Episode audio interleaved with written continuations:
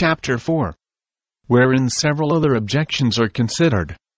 Dr. T objects against Adam's posterity being supposed to come into the world under a forfeiture of God's blessing, and subject to his curse through his sin, dash that at the restoration of the world after the flood, God pronounced equivalent or greater blessings on Noah and his sons, than he did on Adam at his creation, when he said, Be fruitful, and multiply, and replenish the earth, and have dominion over the fish of the sea, etc. To this I answer, in the following remarks. 1. As has been already shown, that in the threatening denounced for Adam's sin, there was nothing which appears inconsistent with the continuance of this present life for a season, or with propagating his kind. So for the like reason, there appears nothing in that threatening, upon the supposition that it reached Adam's posterity, inconsistent with enjoying the temporal blessings of the present life, as long as this is continued. Even those temporal blessings which God pronounced on Adam at his first creation. For it must be observed, that the blessings which God pronounced on Adam when he created him, and before the trial of his obedience, were not the same with the blessings which were suspended on his obedience. The blessings thus suspended, were the blessings of eternal life, which, if he had maintained his integrity through his trial, would have been pronounced upon him afterwards. When God, as his judge, should have given him his reward. God might indeed, if he had pleased, immediately have deprived him of life, and of all temporal blessings, given him before. But those blessings pronounced on him beforehand, were not the things for the obtaining of which his trial was appointed. These were reserved till the issue of his trial should be seen, and then to be pronounced in the blessed sentence, which would have been passed upon him by his judge, when God came to decree to him his reward for his approved fidelity. The pronouncing of these latter blessings on a degenerate race, that had fallen under the threatening denounce, would indeed without a redemption have been inconsistent with the constitution which had been established. But giving them the former kind of blessings, which were not the things suspended on the trial, or dependent on his fidelity, and these to be continued for a season, was not at all inconsistent therewith. 2. It is no more an evidence of Adam's posterity being not included in the threatening denounced for his eating the forbidden fruit, that they still have the temporal blessings of fruitfulness, and a dominion over the creatures, continued to them. Then it is an evidence of Adam being not included in that threatening himself, that he had these blessings continued to him, was fruitful, and had dominion over the creatures, after his fall, equally with his posterity. 3. There is good evidence, that the benedictions God pronounced on Noah and his posterity, were granted on a new foundation, a dispensation diverse from any grant, promise, or revelation, which God gave to Adam, antecedently to his fall. Even on the foundation of the covenant of grace, established in Christ Jesus. A dispensation, the design of which is to deliver men from the curse that came upon them by Adam's sin, and to bring them to greater blessings than ever he had. These blessings were pronounced on Noah and his seed, on the same foundation whereon afterwards the blessing was pronounced on Abraham and his seed, which included both spiritual and temporal benefits. Noah had his name prophetically given him by his father Lamech, because by him and his seed deliverance should be obtained from the curse, which came by Adam's fall. Genesis 5:29. And he called his name Noah, that is, rest, saying, This name shall comfort us concerning our work, and toil of our hands, because of the ground which the Lord hath cursed. Pursuant to the scope and intent of this prophecy which indeed seems to respect the same thing with the prophecy in Genesis 3.15 are the blessings pronounced on Noah after the flood. There is this evidence of these blessings being conveyed through the channel of the covenant of grace, and by the redemption through Jesus Christ, that they were obtained by sacrifice, or were bestowed as the effect of God's favor to mankind, which was in consequence of smelling a sweet savor in the sacrifice which Noah offered. And it is very evident by the epistle to the Hebrews, that the ancient sacrifices never obtained the favor of God, but only by virtue of the relation they had to the sacrifice of Christ. Now that Noah and his family had been so wonderfully saved from the wrath of God, which had destroyed the rest of the world, and the world was as it were restored from a ruined state, there was a proper occasion to point to the great salvation to come by Christ as it was a common thing for God, on occasion of some great temporal salvation of his people, or restoration from a low and miserable state, to renew the intimations of the great spiritual restoration of the world by Christ's redemption. 388 God deals with the generality of mankind, in their present state, far differently, on occasion of the redemption by Jesus Christ, from what he otherwise would do. 4. Being capable subjects of saving mercy, they have a day of patience and grace, and innumerable temporal blessings bestowed on them. Which, as the Apostle signifies, Acts 14:17 are testimonies of God's reconcilableness to sinful men, to put them upon seeking after God. But beside the sense in which the posterity of Noah in general partake of these blessings of dominion over the creatures, etc., Noah himself, and all such of his posterity as have obtained like precious faith with that exercised by him in offering his sacrifice, which made it a sweet savor, and by which it procured these blessings, have dominion over the creatures, through Christ, in a more excellent sense than Adam in innocency. As they are made kings and priests unto God, and reign with Christ, and all things are theirs, by a covenant of grace. They partake with Christ in that dominion over the beasts of the earth, the fowls of the air, and fishes of the sea, spoken of in the eighth psalm, which is by the apostle interpreted of Christ's dominion over the world, 1 Corinthians 15:27 and Hebrews 2:7. And the time is coming, when the greater part of the posterity of Noah, and each of his sons, shall partake of this more honorable and excellent dominion over the creatures, through him in whom all the families of the earth shall be blessed. Neither is there any need of supposing that these blessings have their most complete accomplishment, till many ages after they were granted, any more than the blessing on Japhet, expressed in those words, God shall enlarge Japhet, and he shall dwell in the tents of Shem. But that Noah's posterity have such blessings given them through the great Redeemer, who suspends and removes the curse which came through Adam's sin, surely is no argument, that they originally, as in their natural state, are not under the curse that men have blessings through grace, is no evidence of their being not justly exposed to the curse by nature. But it rather argues the contrary. For if they did not deserve the curse, they would not depend on grace and redemption for the removal of it, and for bringing them into a state of favor with God. Another objection, which our author strenuously urges against the doctrine of original sin, is, that it disparages the divine goodness in giving us our being which we ought to receive with thankfulness, as a great gift of God's beneficence, and look upon as the first, original, and fundamental fruit of the divine liberality. 389. To this I answer, in the following observations. 1. This argument is built on the supposed truth of a thing in dispute. And so is the begging of the question. It is built on the supposition that we are not properly looked upon as one with our first father, in the state wherein God at first created him, and in his fall from that state. If we are so, it becomes the whole race to acknowledge God's great goodness to them, in the state wherein mankind was made at first. In the happy state they were then in, and the fair opportunity they then had of obtaining confirmed and eternal happiness. And to acknowledge it is an aggravation of their apostasy. And to humble themselves, that they were so ungrateful as to rebel against their good Creator. Certainly, we may all do this with as much reason, as the people of Israel in Daniel's and Nehemiah's times who did with thankfulness acknowledge God's great goodness to their fathers, many ages before. And in their confessions they bewailed, and took shame to themselves, for the sins committed by their fathers, notwithstanding such great goodness. See the ninth chapter of Daniel, and the ninth of Nehemiah. 2. If Dr. T would imply in his objection, that it doth not consist with the goodness of God, to give mankind being in a state of misery, whatever was done before by Adam, whether he sinned or did not sin. I reply, if it be justly so ordered, that there should be a posterity of Adam, which must be looked upon as one with him. Then it is no more contrary to God's attribute of goodness to give being to his posterity in a state of punishment, than to continue the being of the same wicked and guilty person, who has made himself guilty, in a state of punishment. The giving of being, and the continuing of being, are both alike the work of God's power and will, and both are alike fundamental to all blessings of man's present and future existence.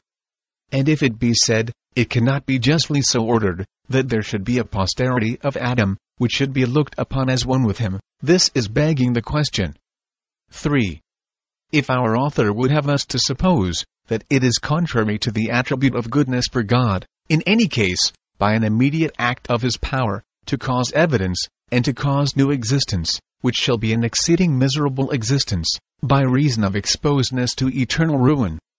Then his own scheme must be supposed contrary to the attribute of God's goodness, for he supposes that God will raise multitudes from the dead at the last day, which will be giving new existence to their bodies, and to bodily life and sense in order only to their suffering eternal destruction. 4.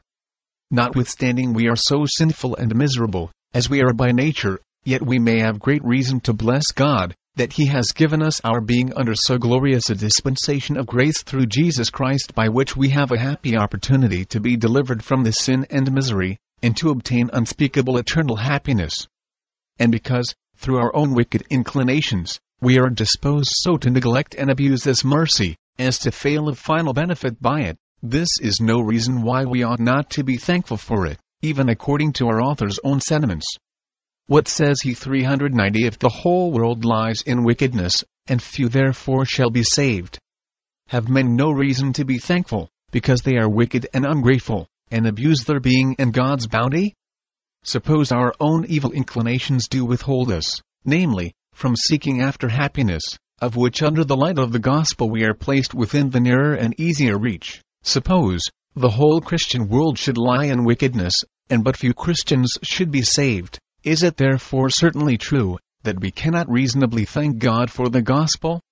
Well, and though the evil inclinations, which hinder our seeking and obtaining happiness by so glorious an advantage, are what we are born with, yet if those inclinations are our fault or sin, that alters not the case and to say, they are not our sin, is still begging the question. Yea, it will follow from several things asserted by our author, that notwithstanding men are born in such circumstances, as that they are under a very great improbability of ever becoming righteous, yet they may have reason to be thankful for their being. Thus particularly, Dr. T asserts, that all men have reason of thankfulness for their being.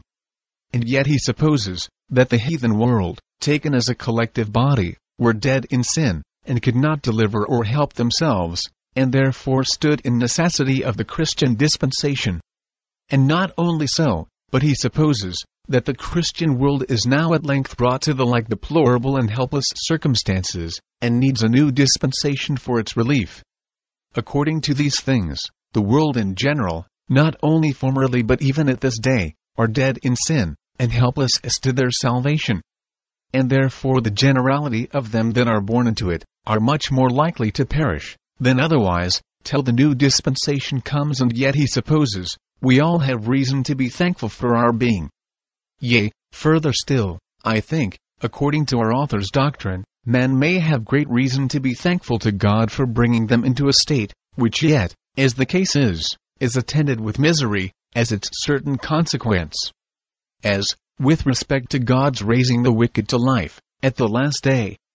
Which, he supposes, is in itself a great benefit, procured by Christ, and the wonderful grace of God through him and if it be the fruit of God's wonderful grace, surely men ought to be thankful for that grace, and praise God for it. Our doctrine of original sin, therefore, no more disparages God's goodness in man's formation in the womb, than his doctrine disparages God's goodness in their resurrection from the grave. Another argument, which Dr. T makes use of, against the doctrine of original sin, is what the scripture reveals of the process of the day of judgment, which represents the judge as dealing with men singly and separately, rendering to every man according to his deeds, and according to the improvement he has made of the particular powers and talents God has given him personally.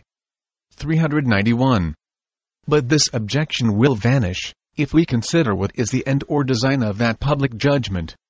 Now this will not be, that God may find out what men are, or what punishment or reward is proper for them, or in order to the passing of a right judgment of these things within himself, which is the end of human trials. But it is to manifest what men are to their own consciences, and to the world. As the day of judgment is called the day of the revelation of the righteous judgment of God. In order to this, God will make use of evidences, or proofs.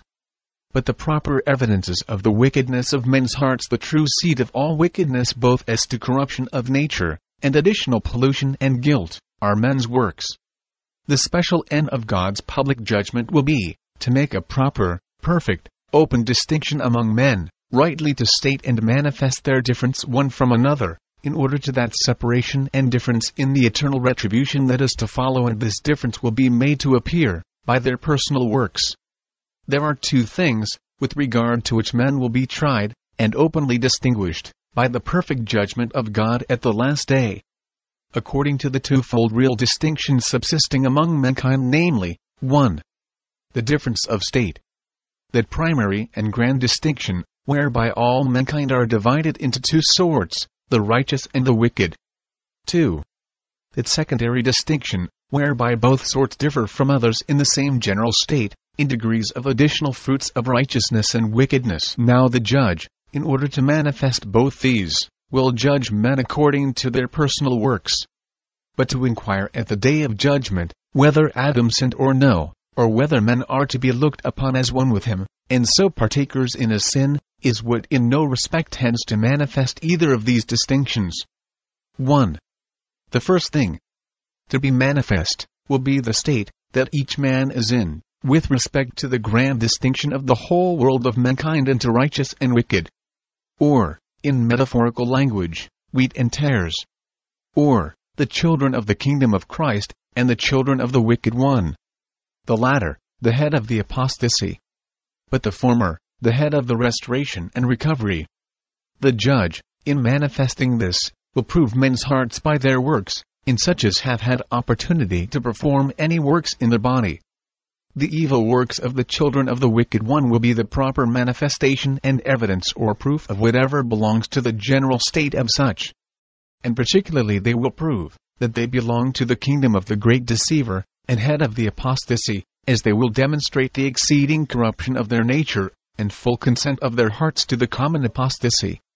And also that their hearts never relinquished the apostasy, by a cordial adherence to Christ, the great restorer the judge will also make use of the good works of the righteous to show their interest in the redemption of Christ. As thereby will be manifested the sincerity of their hearts in their acceptance of, and adherence to, the Redeemer and his righteousness. And in thus proving the state of men's hearts by their actions, the circumstances of those actions must necessarily come into consideration, to manifest the true quality of their actions. As, each one's talents, opportunities, advantages, light, motives, etc. 2. The other thing to be manifested will be that secondary distinction wherein particular persons, both righteous and wicked, differed from one another, in the degree of secondary good or evil. The degree of evil fruit, which is additional to the guilt and corruption of the whole body of apostates and enemies. And the degree of personal goodness and good fruit, which is a secondary goodness, with respect to the righteousness and merits of Christ, which belong to all by that sincere faith manifested in all. Of this also each one's works, with their circumstances, opportunities, talents, etc., will be the proper evidence. As to the nature and aggravations of the general apostasy by Adam's sin, and also the nature and sufficiency of the redemption by Jesus Christ, the great restorer, though both these will have vast influence on the eternal state, which men shall be adjudged to, Yet neither of them will properly belong to the trial men will be the subjects of it that day, in order to the manifestation of their state, wherein they are distinguished one from another. They will belong to the business of that day no otherwise, than the manifestation of the great truths of religion in general. As the nature and perfections of God, the dependence of mankind on God, as their creator and preserver, etc., such truths as these will also have great influence on the eternal state, to which men will then be adjudged as they aggravate the guilt of man's wickedness, and must be considered in order to a due estimate of Christ's righteousness, and men's personal virtue. Yet being of general and equal concernment, will not properly belong to the trial of particular persons. Another thing urged by our author particularly against the imputation of Adam's sin, is this though, in Scripture, action is frequently said to be imputed, reckoned, accounted to a person, it is no other than his own act and deed. 392 In the same place he cites a number of places of Scripture, where these words are used, which he says are all that he can find in the Bible. But we are no way concerned with this argument at present, any further than it relates to imputation of sin, or sinful action. Therefore all that is in the argument, which relates to the present purpose, is this that the word is so often applied in Scripture to signify God's imputing of personal sin, but never once to his imputing of Adam's sin. So often. How often? But twice. There are but two of all those places which he reckons up, that have any reference to God imputing sin to any person, where there is any evidence that only personal sin is meant. Levit. 17.3, 4 and 2 Timothy 4.16. All therefore that the argument comes to, is this that the word impute, is applied twice in Scripture to the case of God imputing sin, and neither of those times to signify the imputing of Adam's sin, but both times it has reference to personal sin.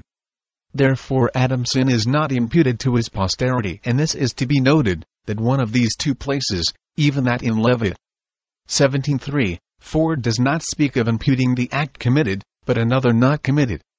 The words are, What man soever there be of the house of Israel, that killeth an ox or lamb or goat in the camp, or that killeth it out of the camp, and bringeth it not unto the door of the tabernacle of the congregation, to offer an offering unto the Lord, before the tabernacle of the Lord, blood shall be imputed unto that man. He hath shed blood. That man shall be cut off from among his people. 1 E. Plainly, murder shall be imputed to him, he shall be put to death for it, and therein punished with the same severity as if he had slain a man. It is plain by Isaiah 66 3. That, in some cases, shedding the blood of beasts, in an unlawful manner, was imputed to them, as if they slew a man. But whether it be so or not, although in both these places the word impute be applied to personal sin, and to the very act, or although this could be said of all the places which our author reckons up, yet that the word impute is never expressly applied to Adam's sin, does no more argue that it is not imputed to his posterity, than it argues that pride, unbelief, lying, theft, oppression, persecution, fornication, adultery, sodomy, perjury, idolatry, and innumerable other particular moral evils, are never imputed to the persons that committed them, or in whom they are. Because the word impute, though so often used in Scripture, is never applied to any of these kinds of wickedness. I know not what can be said here, except one of these two things that though these sins are not expressly said to be imputed, yet other words are used that do as plainly and certainly imply that they are imputed, as if it were said so expressly. Very well, and so I say with respect to the imputation of Adam's sin. The thing meant by the word impute may be as plainly and certainly expressed by using other words, as if that word were expressly used. And more certainly, because the words used instead of it may amount to an explanation of this word. And this, I think, is the very case here. Though the word impute is not used with respect to Adam's sin, Yet it is said, All have sinned. Which, respecting infants, can be true only of their sinning by his sin. And, it is said, By his disobedience many were made sinners. And, judgment and condemnation came upon all by that sin.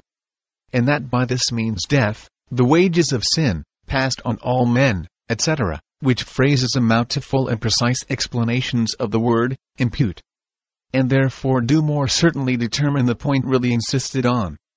Or, perhaps it will be said, with respect to those personal sins before mentioned, pride, unbelief, etc., it is no argument they are not imputed to those who are guilty of them, that the very word impute is not applied to them. For the word itself is rarely used.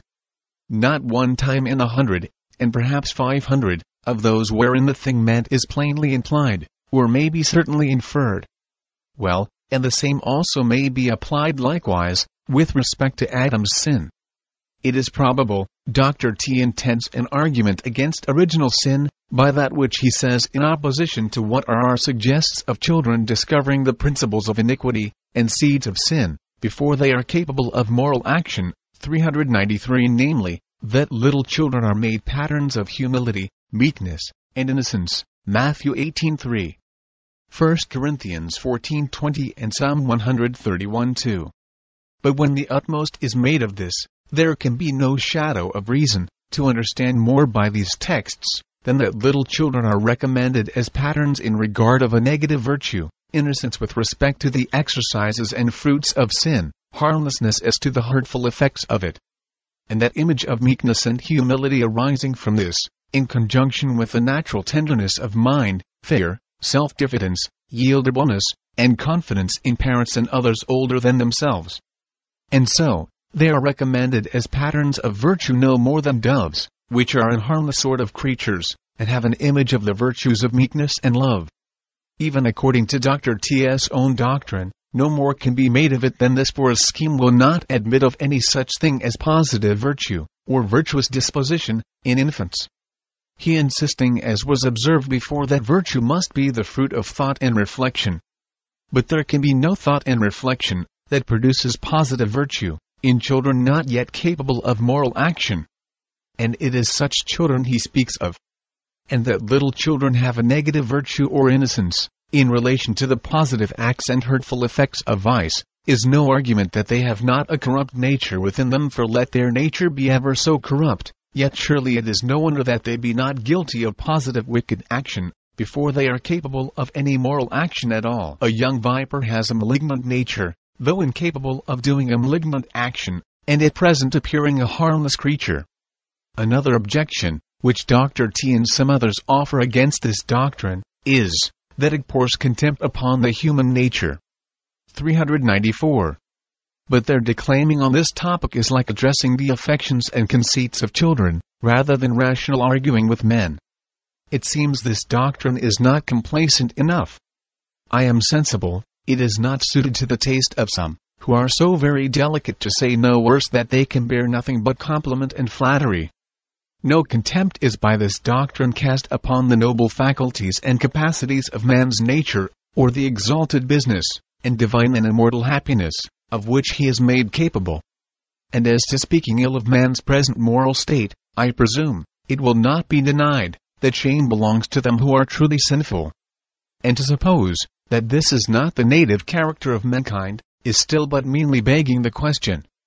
If we, as we come into the world, are truly sinful, and consequently miserable, he acts but a friendly part to us, who endeavors fully to discover and manifest our disease. Whereas, on the contrary, he acts an unfriendly part, who to his utmost hides it from us and so, in effect, does what in him lies to prevent our seeking a remedy from that, which if not remedied in time, must bring us finally to shame and everlasting contempt, and end in perfect and remediless destruction hereafter. Another objection, which some have made against this doctrine, much like the former, is, that it tends to beget in us an ill opinion of our fellow creatures, and so to promote ill nature and mutual hatred. To which I would say, if it be truly so, that we all come sinful into the world, then our heartily acknowledging it, tends to promote humility but our disowning that sin and guilt which truly belongs to us, and endeavoring to persuade ourselves that we are vastly better than in truth we are, tends to a foolish self-exaltation and pride. And it is manifest, by reason, experience, and the Word of God, that pride is the chief source of all the contention, mutual hatred, and ill will which are so prevalent in the world.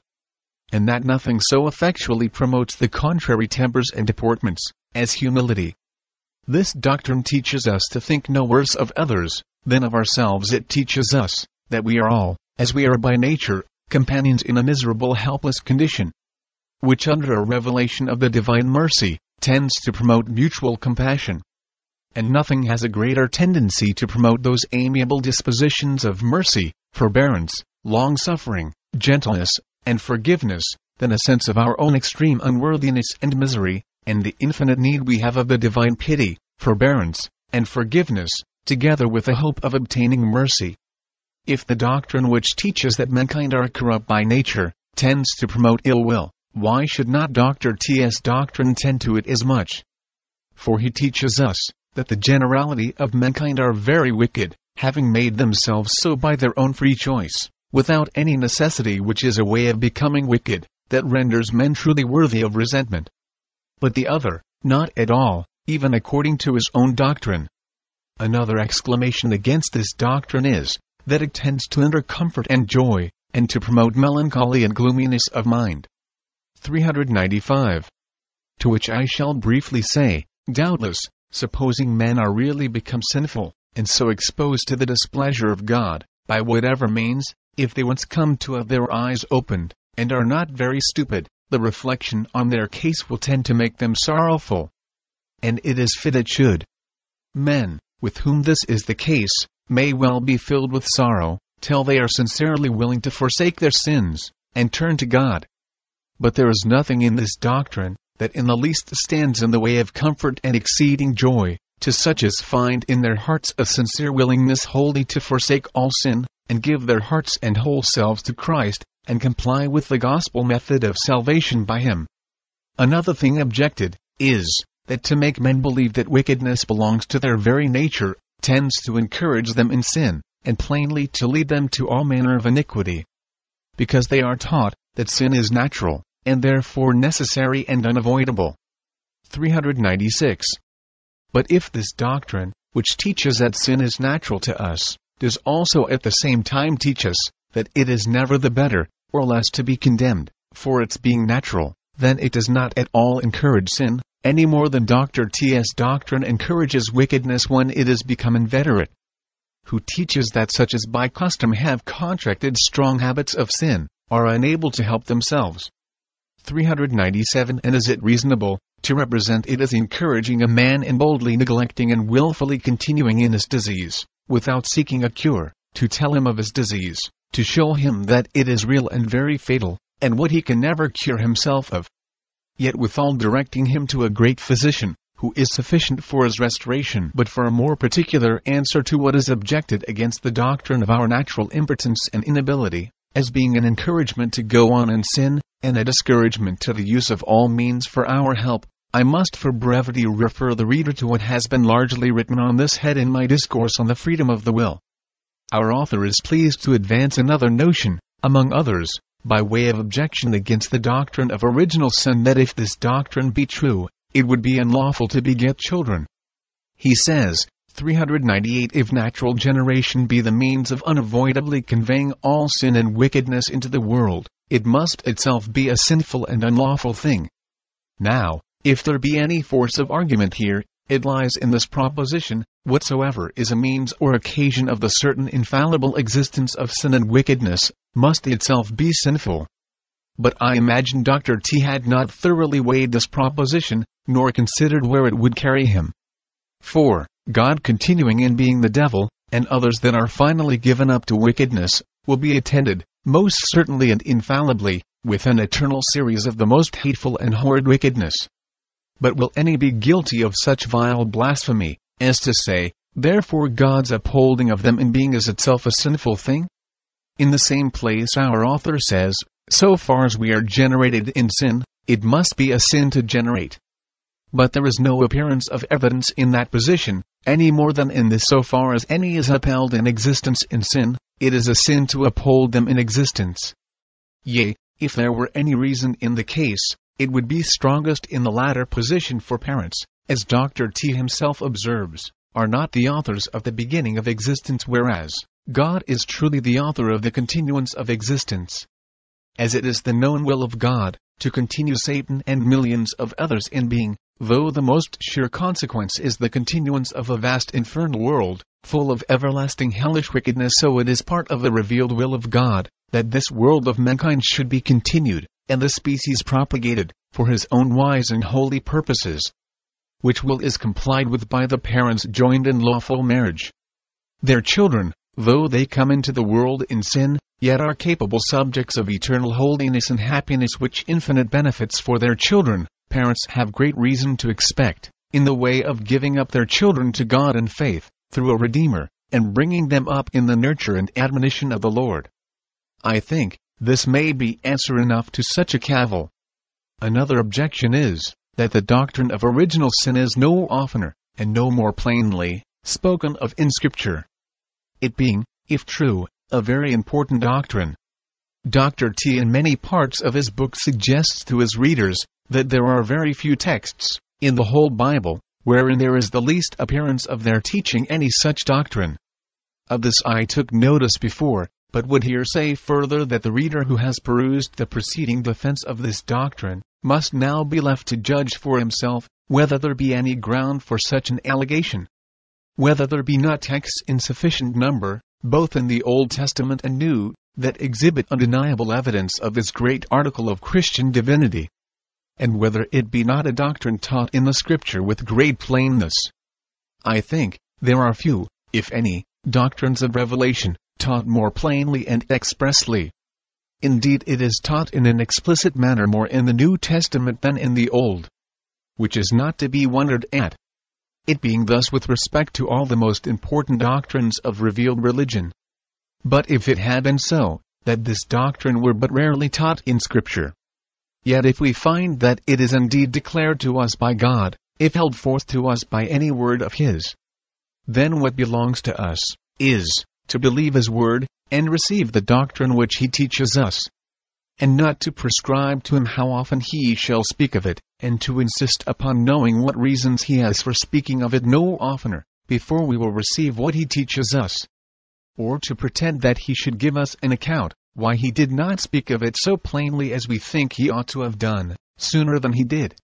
In this way of proceeding, if it be reasonable, the Sadducees of old, who denied any resurrection or future state, might have maintained their cause against Christ, when he blamed them for not knowing the Scriptures, nor the power of God, and for not understanding by the Scripture, that there would be a resurrection to spiritual enjoyment, and not to animal life and sensual gratifications.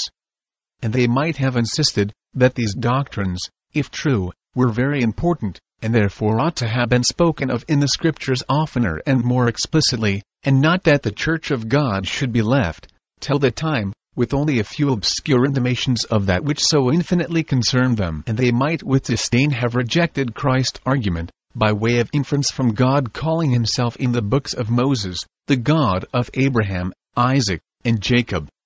For answer, they might have said that Moses was sent on purpose to teach the people the mind and will of God. And therefore, if these doctrines were true, he ought in reason and in truth to have taught them plainly and frequently, and not have left the people to spell out so important a doctrine, only from God's saying, that he was the God of Abraham, etc. One great end of the Scripture is to teach the world what manner of being God is, about which the world, without revelation, has been so woefully in the dark and that God is an infinite being, is a doctrine of great importance, and a doctrine sufficiently taught in the Scripture.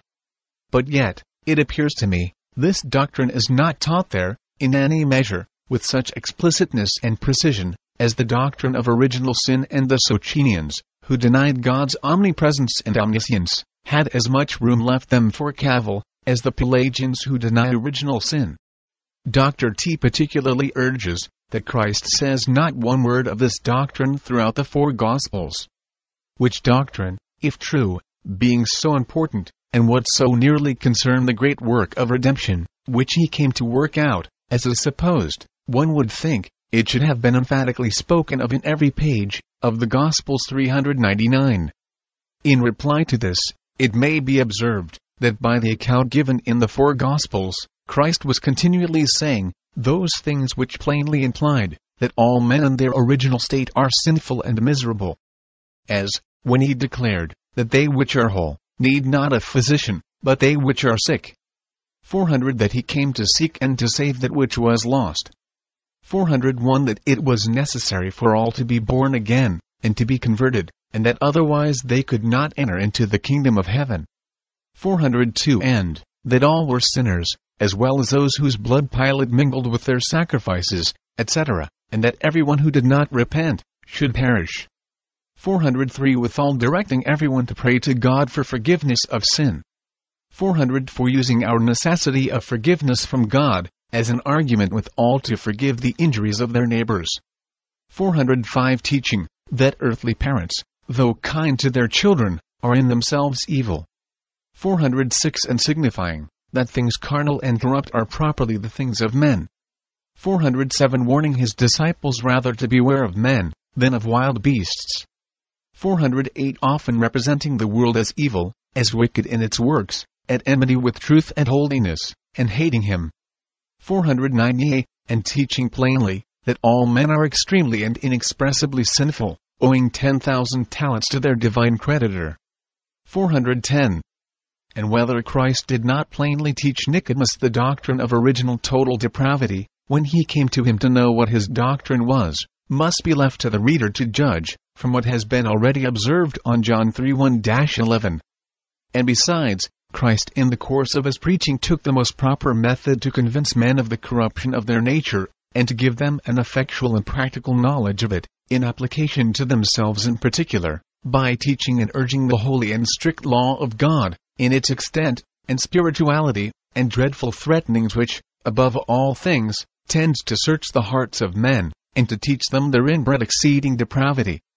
Not merely as a matter of speculation, but by proper conviction of conscience. Which is the only knowledge of original sin, that can avail to prepare the mind for receiving Christ's redemption. As a man's sense of his own sickness prepares him to apply in good earnest to the physician. And as to Christ being no more frequent in particular in mentioning and inculcating this point in a doctrinal manner, it is probable, one reason to be given for it, is the same that is to be given for his speaking no oftener of God's creating of the world which, though so important a doctrine, is scarce ever spoken of in any of Christ's discourses. And no wonder, seeing this was a matter which the Jews, to whom he confined his personal ministry, had all been instructed in from their forefathers, and never was called in question among them. And there is a great deal of reason, from the ancient Jewish writers, to suppose, that the doctrine of original sin had ever been allowed in the open profession of that people. 411 Though they were generally, in that corrupt time, very far from a practical conviction of it. And many notions were then prevalent, especially among the Pharisees, which were indeed inconsistent with it. And though on account of these prejudices they might need to have this doctrine explained and applied to them, yet it is well known, by all acquainted with their Bibles, that Christ, for wise reasons, spake more sparingly and obscurely of several of the most important doctrines of revealed religion, relating to the necessity, grounds, nature, and way of his redemption, and the method of the justification of sinners, while he lived here in the flesh. And left these doctrines to be more plainly and fully opened and inculcated by the Holy Spirit after his ascension. But if, after all, Christ did not speak of this doctrine often enough to suit Dr. T, he might be asked, why he supposes Christ did no oftener and no more plainly teach some of his, Dr. T.S., doctrines, which he so much insists on. As, the temporal death comes on all mankind by Adam. And that it comes on them by him, not as a punishment or calamity, but as a great favor, being made a rich benefit, and a fruit of God's abundant grace, by Christ's redemption, who came into the world as a second Adam for this end. Surely, if this were so, it was of vast importance, that it should be known to the Church of God in all ages, who saw death reigning over infants, as well as others. If infants were indeed perfectly innocent, was it not needful, that the design of that which was such a melancholy and awful dispensation towards so many millions of innocent creatures, should be known, in order to prevent the worst thoughts of God from arising in the minds of the constant spectators of so mysterious and gloomy a dispensation? But why then such a total silence about it, for four thousand years together, and not one word of it in all the Old Testament? Nor one word of it in all the four Gospels, and indeed not one word of it in the whole Bible, but only as forced and wrung out by Dr. T.S. arts of criticism and deduction, against the plainest and strongest evidence? As to the arguments, made use of by many late writers, from the universal moral sense, and the reasons they offered from experience, and observation of the nature of mankind, to show that we are born into the world with principles of virtue. With a natural prevailing relish, approbation, and love of righteousness, truth, and goodness, and of whatever tends to the public welfare.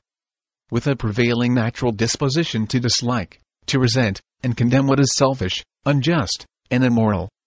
And a native bent in mankind to mutual benevolence, tender compassion, etc. Those who have had such objections against the doctrine of original sin thrown in their way, and desire to see them particularly considered, I ask leave to refer them to a treatise on the nature of true virtue, lying by me prepared for the press, which may ere long be exhibited to public view. 412. Conclusion. On the whole, I observe, there are some other things, besides arguments, in Dr. T.S. book, which are calculated to influence the minds, and bias the judgment of some sorts of readers. Here, not to insist on the profession he makes, in many places, of sincerity, humility, meekness, modesty, charity, etc., in searching after truth, and freely proposing his thoughts, with the reasons of them, to others. 413 Nor on his magisterial assurance, appearing on many occasions, and the high contempt he sometimes expresses of the opinions and arguments of very excellent divines and fathers in the Church of God, who have thought differently from him. 414 both of which, it is not unlikely, may have a degree of influence on some of his readers, I would take some notice of another thing, observable in the writings of Dr. T and many of the late opposers of the more peculiar doctrines of Christianity, tending especially with juvenile and unwary readers not a little to abate the force, and prevent the due effect, of the clearest scripture evidences in favor of those important doctrines, and particularly to make void the arguments taken from the writings of the Apostle Paul, in which those doctrines are more plainly and fully revealed, than in any other part of the Bible. What I mean, is this these gentlemen express a high opinion of this apostle, and that very justly, for his eminent genius, his admirable sagacity, strong powers of reasoning, acquired learning, etc. They speak of him as a writer of masterly address, of extensive reach, and deep design, everywhere in his epistles, almost in every word he says. This looks exceedingly specious. It carries a plausible appearance of Christian zeal and attachment to the Holy Scriptures, to bear such a testimony of high veneration for that great apostle, who was not only the principal instrument of propagating Christianity, but with his own hand wrote so considerable a part of the New Testament. And I am far from determining, with respect at least to some of these writers, that they are not sincere in their declarations. Or, that all is mere artifice, only to make way for the reception of their own peculiar sentiments. However, it tends greatly to subserve such a purpose, as much as if it were designedly contrived, with the utmost subtlety, for that end.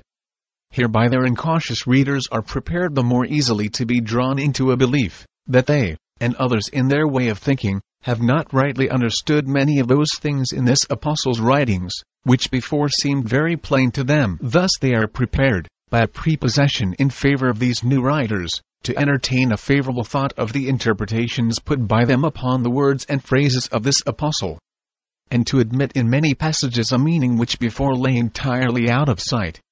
Quite foreign to all that in the view of a common reader seems to be their obvious sense, and most remote from the expositions agreed in by those who used to be esteemed the greatest divines, and best commentators. As to this apostle, being a man of no vulgar understanding, it is nothing strange if his meaning lies very deep.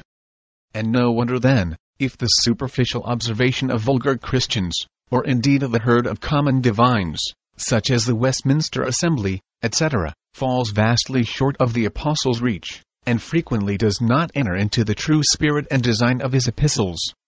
They must understand that the first reformers, and indeed preachers and expositors in general, for fifteen or sixteen hundred years past, were too unlearned and short-sighted, to be capable of penetrating into the sense, or fit to make comments on the writings, of so great a man as this apostle.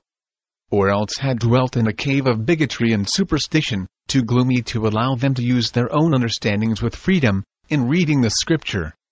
But, at the same time, it must be understood, that there is risen up now at length, in this happy age of light and liberty, a set of men, of a more free and generous turn of mind, of a more inquisitive genius, and of better discernment.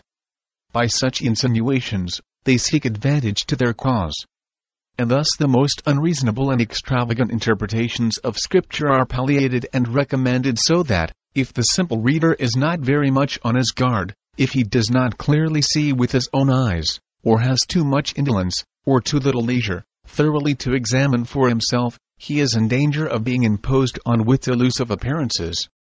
But I humbly conceive, that their interpretations, particularly of the Apostle Paul's writings, though in some things ingenious, are in many things extremely absurd, and demonstrably disagreeable, in the highest degree, to his real design, to the language he commonly uses, and to the doctrines currently taught in his epistles. Their criticisms, when examined, appear far more subtle than solid and it seems as if nothing can possibly be strong enough, nothing perspicuous enough, in any composure whatever, to stand before such liberties as these writers indulge. the plainest and most nervous discourse is analyzed and criticized, till it either dissolves into nothing, or becomes a thing of little significance. The Holy Scripture is subtilized into a mere mist, or made to evaporate into a thin cloud, that easily puts on any shape, and is moved in any direction, with a puff of wind, just as the manager pleases.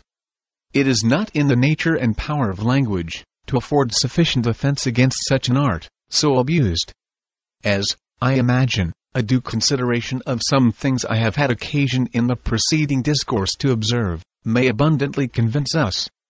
But this, with the rest of what I have offered on the subject, must be left with every candid reader's judgment.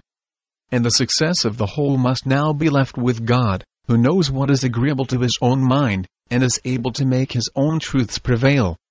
However mysterious they may seem to the poor, partial, narrow, and extremely imperfect views of mortals, while looking through a cloudy and illusory medium.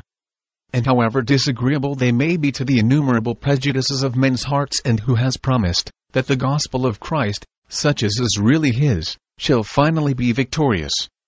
And has assured us, that the word which goes out of his mouth, shall not return to him void, but shall accomplish that which he pleaseth, and shall prosper in the thing whereto he sends it.